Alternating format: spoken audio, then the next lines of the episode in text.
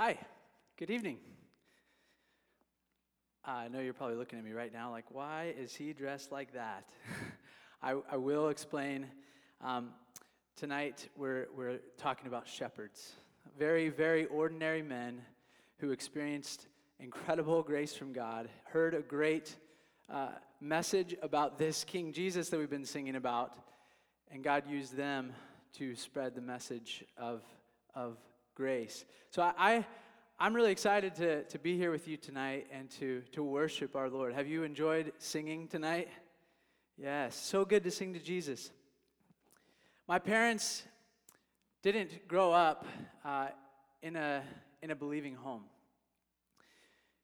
You know, my, my mom was in West Virginia, dad in Philadelphia, both really broken families.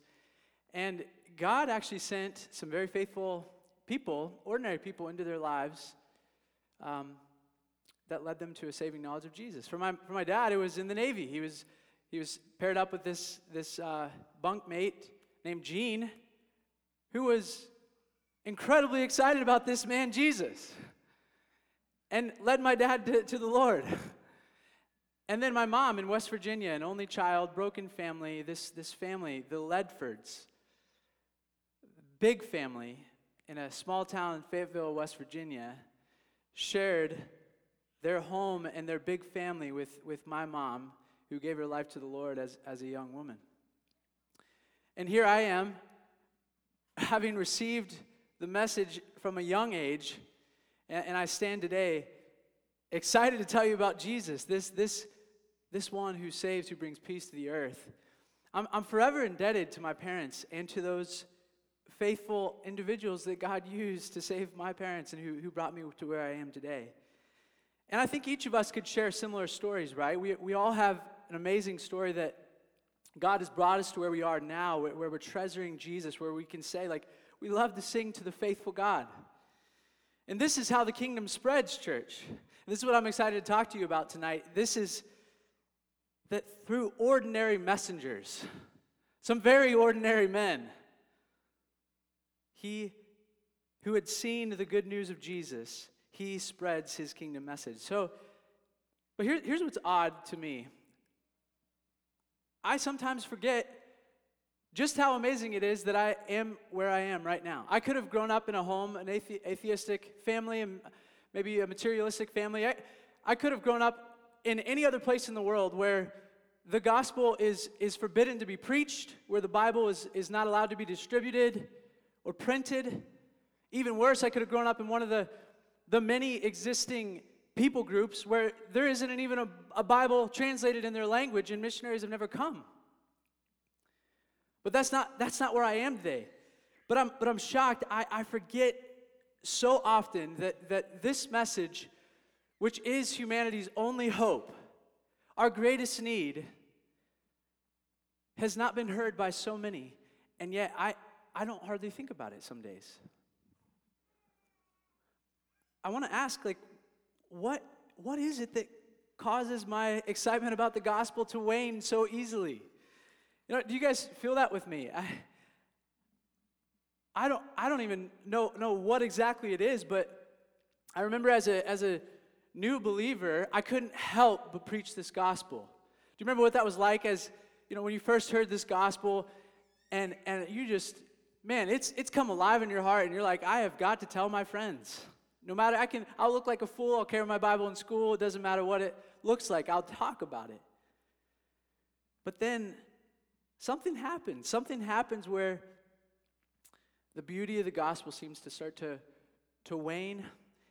And I want to ask tonight, like, what do we do to rekindle that joy over the gospel that would cause us to, to preach it with great joy to everyone that we can get our, you know, that we, that we stand in front of? What's it going to take? Well, a couple weeks back, I, I, preached a message entitled Hearts That Praise. And, and there I set out a vision that those who have a small, have small worship often have a small view of God. We need a, a fresh vision of our God and a fresh vision of ourself and our need for Him to stir hearts, to stir our hearts to praise Him. Today's text captures a similar theme but takes it a step further. the shepherds, when they saw and heard this message about Jesus, not only did they worship greatly, we'll see, but they also couldn't help but share the message about Jesus. So I want to I want to get into that text that my wife just read and see what motivated their joy-filled proclamation. And my prayer is that our joy in sharing this message will be rekindled. Let me point you to the outline of the message should be up there. In verses 8 to 9, we're going to see an extraordinary celebration in the fields outside of Bethlehem. 10 to 16, we'll see an extraordinary message. And then in 17 to 21, we're going to see these ordinary messengers that I've been talking about. And here's my main point for the day God chose ordinary messengers to proclaim an extraordinary message. This, this message is titled Extraordinary Message, Ordinary Messengers. Let's jump right in with the first point, verse 8 to not from verses 8 to 10. So just want to bring up the speed where we were last week. Sam preached us a message about the absurd humility of our God. We find Jesus laying in a manger, the King of Kings laying in a manger. It was the greed of Caesar calling for a census that led Mary and Joseph to the area of Bethlehem. And they're far from home and from family, surely exhausted from giving birth. And they're looking down on their firstborn son, who's prophesied to be a king, lying there in a manger. And feelings of joy and wonder would have filled their heart, mixed with the discomfort and the pain of the childbirth that they have just been through. And then Luke tells us in verse 8, if you follow along with me, then in the fields nearby, there's, there's these shepherds where God chooses to throw this crazy celebration. We're not told exactly how much time passed in between the birth and, and this moment in the field, but the narrative would suggest that it wasn't very long after. They did find him lying in a manger very soon after. It would have been a quiet and slow night, just like every other, right? They're sitting under the stars.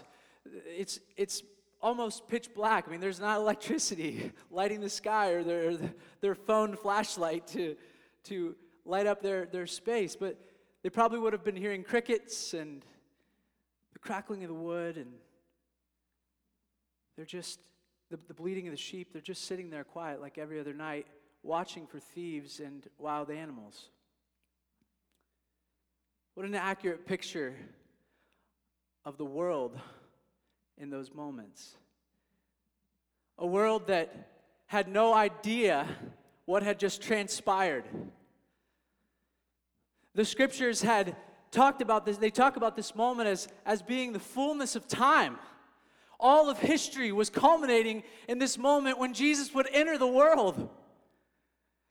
And yet, the world slept. The world was sleeping as God entered creation.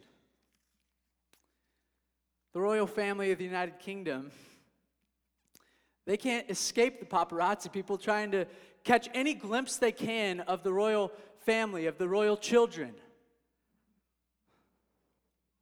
But the king of the whole world was born while the world slept.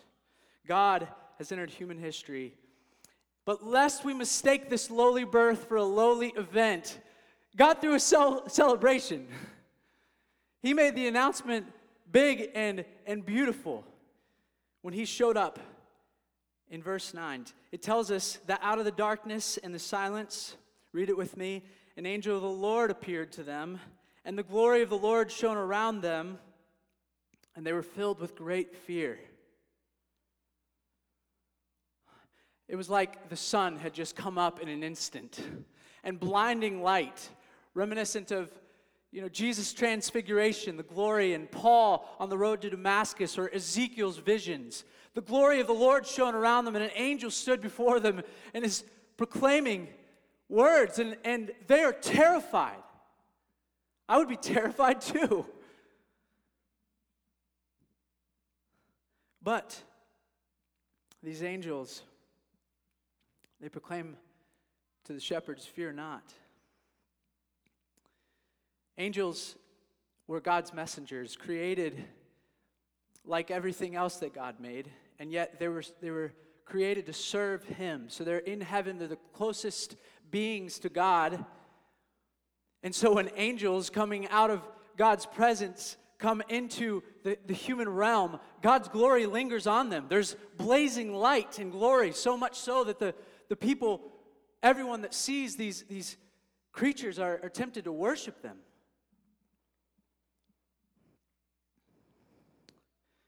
And they had reason to be afraid, didn't they?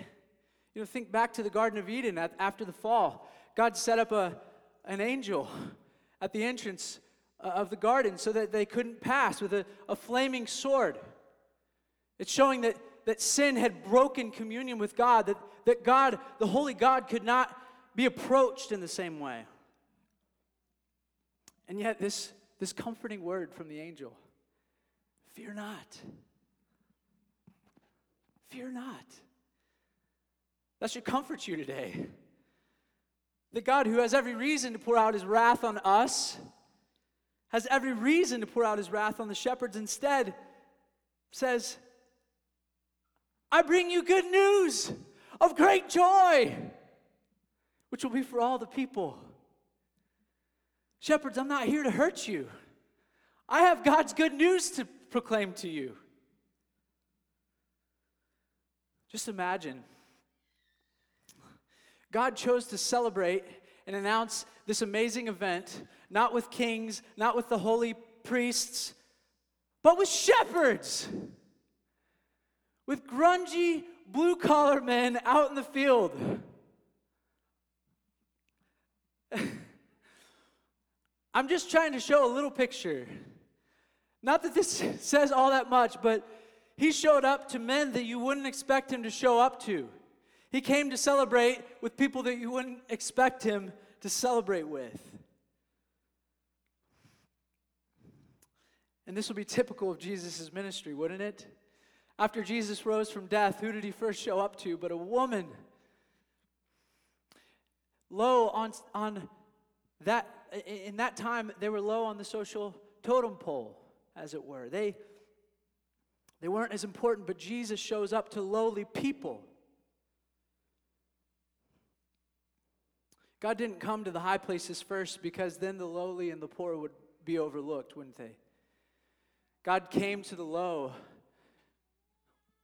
bringing good news to all mankind. God came to the low so that everyone would hear and so that God's wisdom would be revealed. Do you see the compassion of, and humility of our God? Behold our God, church. He's so good to us.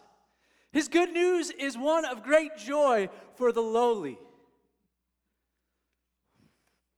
And it's for you today.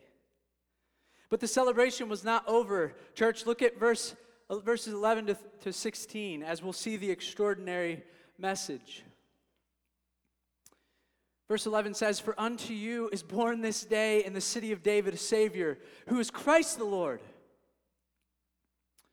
Remember, when you see that word for, you can translate it because. Why is the message good news of great joy? Because the Messiah is born. Unto you is born this day in the city of David a child who is Christ the Lord, who will reign over all. Notice, he didn't say Bethlehem, he said the city of David. The city of David. This is signaling the, the long awaited Messiah is being born. The, the offspring of David promised, the one who was going to rule on his throne forever and ever. This is the, the Christ that the Jews have been waiting for. The Messiah was born. And if this, if this wasn't enough of an extraordinary reality for you to see. Look at the look at verse 12 to see what, what this child, how, is, how he's been born. It says, And this will be a sign for you. You will find a baby wrapped in swaddling clothes and lying in a manger. The Messiah, the one who is expected to come and wipe out their enemies, the one who is expected to bring prosperity and peace. The Messiah would be found lying in a manger. It might seem to you like this whole, the beginning of this Luke series, we've just been pounding. God has come to the lowly. He's come to you. He's come to the lowly. He came to Mary. He came to Zechariah. But this is, this is the kingdom of God, that God comes to even us. This is good news for us. The paradox of verse, verses 11 and 12 should cause us worship Cause us to worship our God in awe. The Son of God, the King of kings and Lord of lords, having his beginning in a feeding trough far from home. Literally far from his hometown of Nazareth and far from his true dwelling place, heaven. This was Emmanuel. This was God with us, the Word become flesh. Should cause us to marvel in worship. Indeed, it caused all of heaven to worship. Look at verse 13 with me. Luke records there that suddenly there was with the angel a multitude of the heavenly host praising God. it's, I love this. It's like the angel wasn't enough for God to show how powerful this moment was. There was the, the, the, glory of God was blazing around them. There's an angel standing them there before them, causing them great fear. And then behind the angel, with the angel, a multitude of heavenly hosts. Can you imagine this moment? Heaven is singing over this Christ. This is so good. This is so cool to me that God chose to throw this concert for shepherds. I wish I would have been there. And I look forward to seeing that. Church, we'll see that one day. We'll see the heavenly choirs singing and we'll join them. Amen? And I think it's right to say that they're even amongst us now. That God's presence is with us. We know that. And his angels are worshiping with us.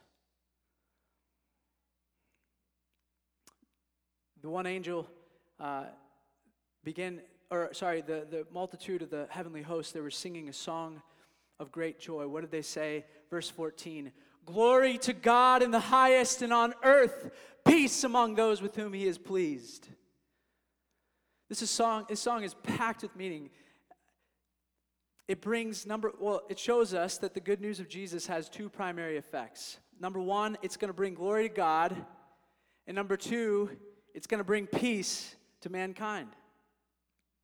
In the coming of the Son of God, God's glory is revealed in that we see his gracious character, his humility, his love poured out in this amazing birth. But God's glory is displayed most fully, church, in the peace that he would bring to earth. Let me explain what I mean. The sin scarred world, the sin scarred mankind that you and me, had long experienced the, fe- the effects of the curse of the fall broken, our fellowship with God broken, hostility between us and Him, hostility between us and fellow man, hostility between us and the ground and creation. But Jesus came to recreate us, church. He, cra- he came to reconcile us to God. That is, to restore peace with Him that He had with man in the garden. But hear me on this God's sending the Son Jesus was not just so that you could be back in relationship with, with Him. He wants to restore everything that was broken by the curse. He wants to restore your relationship with yourself.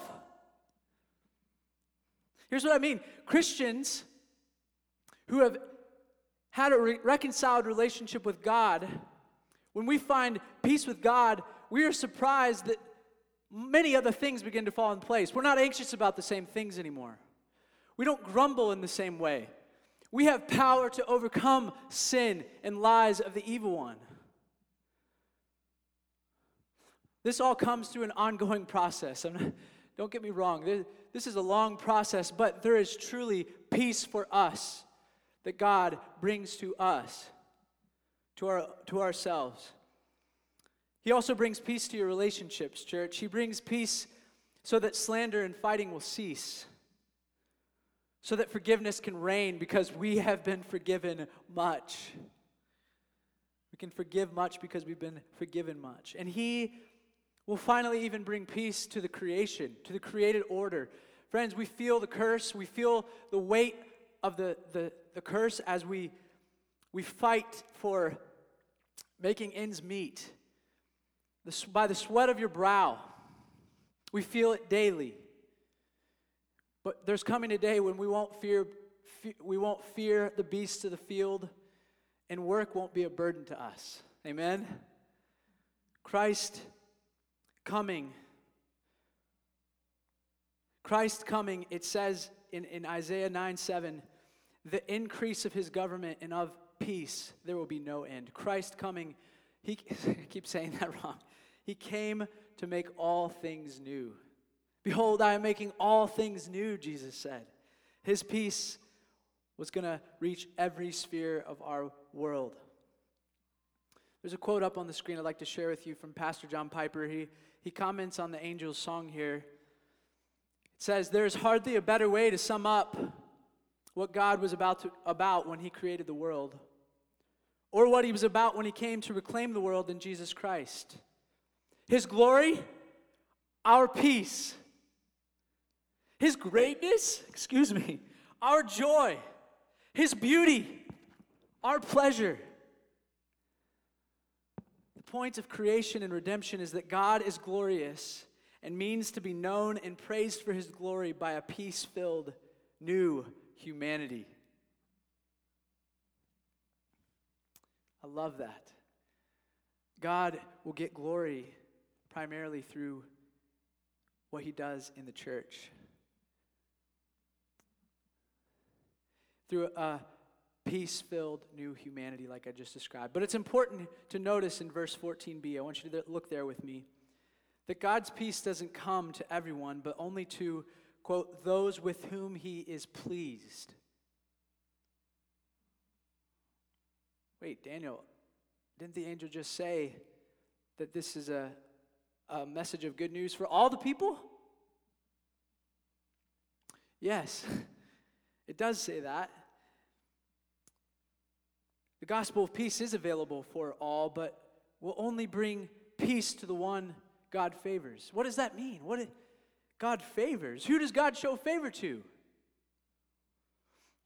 Church, he shows favor to the one who believes in Jesus.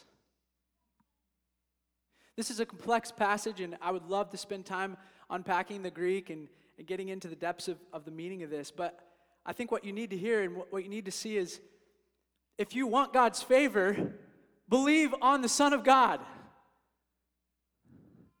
Believe on the one that He has sent, and His favor will rest on you. If you are here today and have not surrendered to Jesus, oh, I urge you to turn. I'm here preaching God's message to you so that you would turn and find joy in Him. His peace is for those who turn to Him. You may also read this line with those with whom He is pleased and hear me saying that and, and think that you're excluded somehow because of your sin, that maybe you're too bad. Screwed up this week, it's been a hard, hard month. Just look, look at the shepherds. They, they probably weren't the holiest men, you know. These guys had a really hard life. In fact, the, the rulers of, of Israel would have pressed them harder and harder. They would, it would have been hard to keep, keep the pace. Taxes, the burdens that they carried daily probably tempted them more than, than others to live a life of vice. But God came even to them.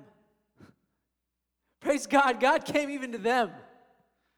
Christianity, church, is the most inclusive faith in the world.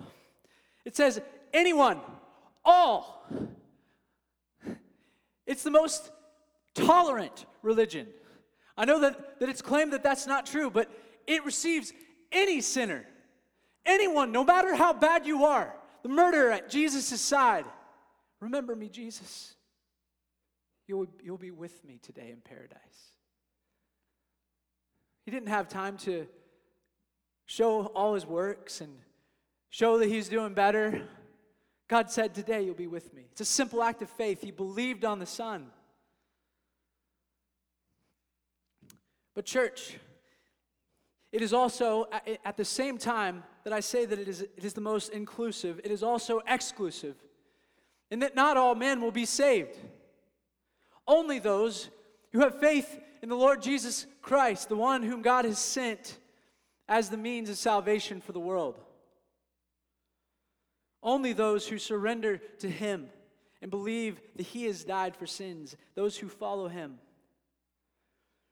This message for sinners like shepherds is the extraordinary message that made them want to share with others. And I hope it's stirring you to share.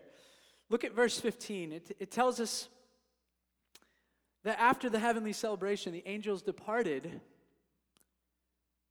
and things went back to normal. I can just imagine the, you know, all this, this light, and then it's just darkness immediately. And, you know, in, in addition to the crackling fire and the crickets and the, the bleating of the sheep, now you hear their breath a lot heavier. they don't know what to say, they're speechless. And then one, one of them says, Let's go see! We've got to see what's happened in Bethlehem.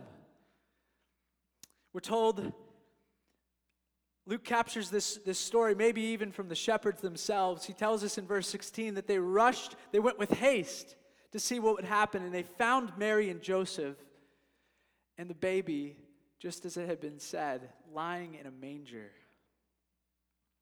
Having heard the celebration of, of the angels and their extraordinary message, these ordinary shepherds became God's message, messengers. I want to look there to the last part here ordinary messengers in, in verse 17.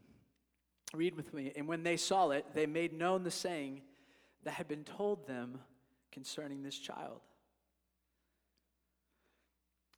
Does anyone else find this incredibly amazing? That some of the very first people that get to gaze on the Messiah are shepherds? And some of the very first people that would witness to the gospel of Jesus that the Messiah had come would be these shepherds, these ordinary men, these blue collar men. When they saw it, when they saw Jesus lying there and all that they had heard from the angels, they couldn't help but speak, just like many of us when we first heard that message.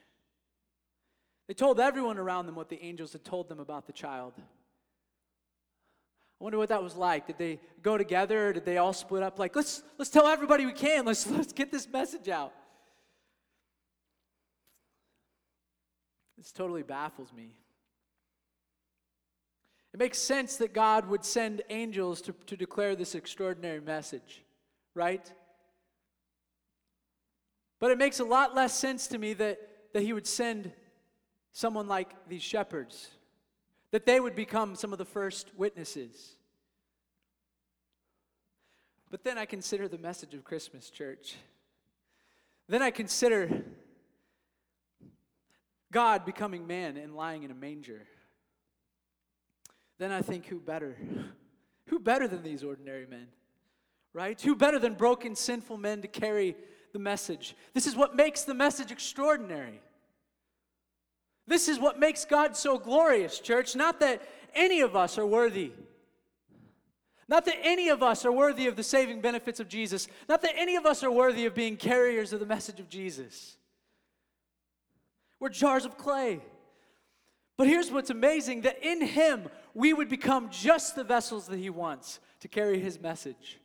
In Christ, we would become exactly what He wants because that's when Jesus gets glory when He takes broken people like you and me and He shines through us and shows His message, a saving message.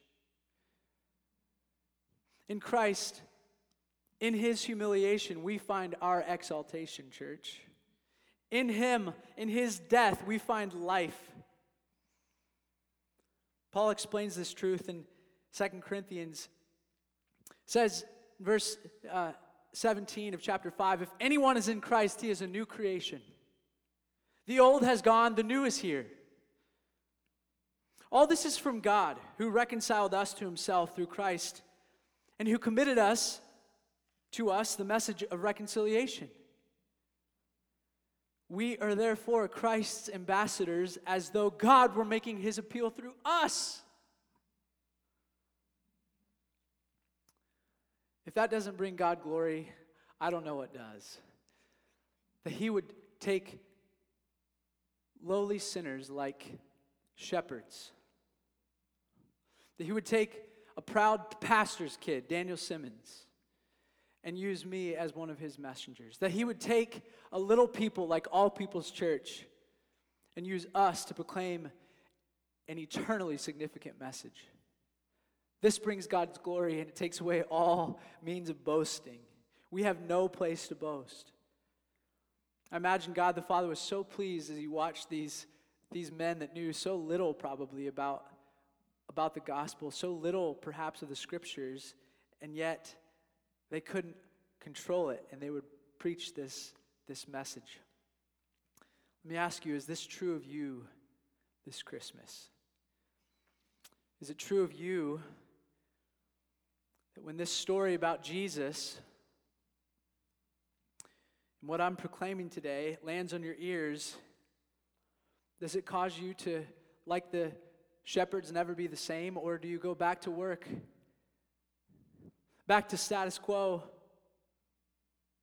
unmoved? Do to do.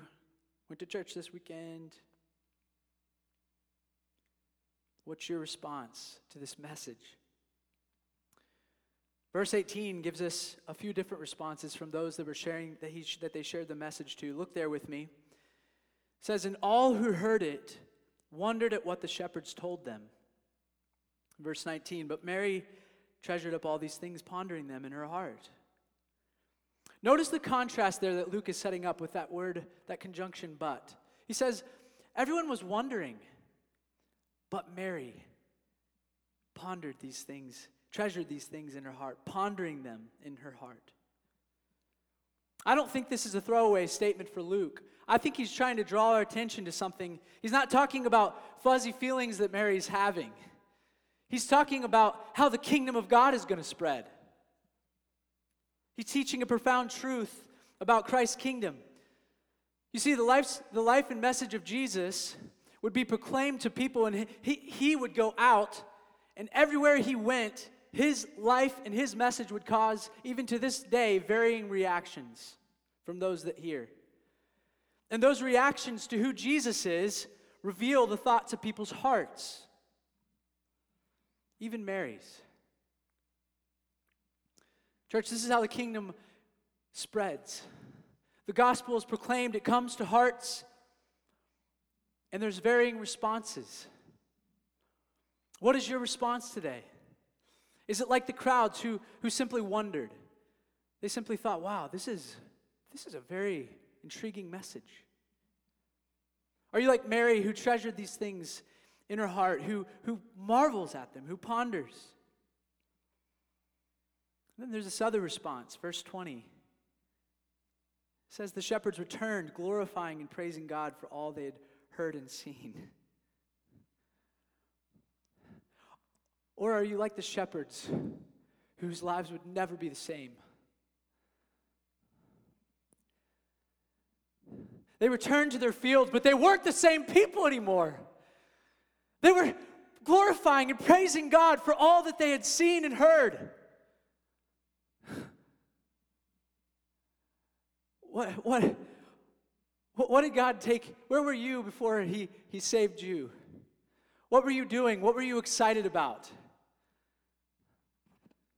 When you heard that message, did it, did it just grab your heart and cause you to want to praise the Lord? Did it overflow in your heart? Have you felt that joy in Jesus where you thought, Oh, Jesus, thank you. Oh, God, for saving me. Thank you. What is your response to the message of Jesus? Is your life the same? Or is it changed like the shepherds in such a way that it causes you to worship and to overflow proclaiming the message to others. Pastor John Piper wrote a book, wrote a book called um, uh, Let the Nations Be Glad. And he said missions exists because worship doesn't. Missions exist because worship doesn't. Humans were created to see the greatness of God and worship Him. And all around the world, including right here in this room, our hearts don't worship Him as they ought to. And there are people right outside this building whose hearts don't worship Him as they ought to. So we proclaim the gospel until the day that Jesus returns. Amen. This is why missions exists because there are still people that are not worshiping God as they ought to. This is what I want to happen right now in this room. This is what I want to happen that as we proclaim this gospel, as we sing the gospel together, that our hearts would be overflowing with worship and that it would cause us to, like the shepherds, go out as ambassadors for God, proclaiming his message as his mouthpieces. Jesus' small beginning, church, it shows his humility, but he didn't stay there. He is not a little baby in a manger anymore, amen? He died conquering sin, Satan, death, and hell, and he rose and he's seated at the right hand of God and he's building his church right now. He is seated there, glorious church, and he's with us now.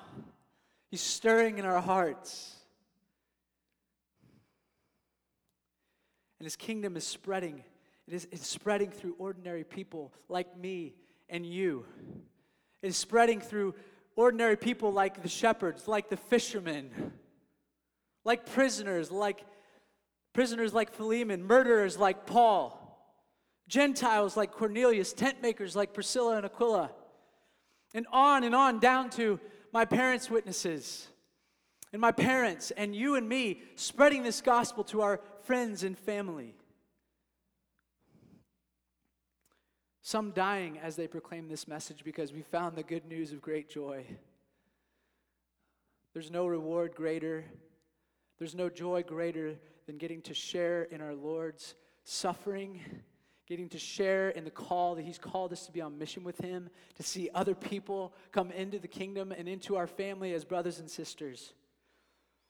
So I want to ask you again today what is your response? Does the gospel of Jesus produce joyful worship and witness in you? I want to speak to the un- unbelievers. Maybe there, there's one or two of you in here tonight. If you are not trusting Jesus, I just want to urge you right now to find peace in the Lord. He calls you right now through me. Be reconciled to God.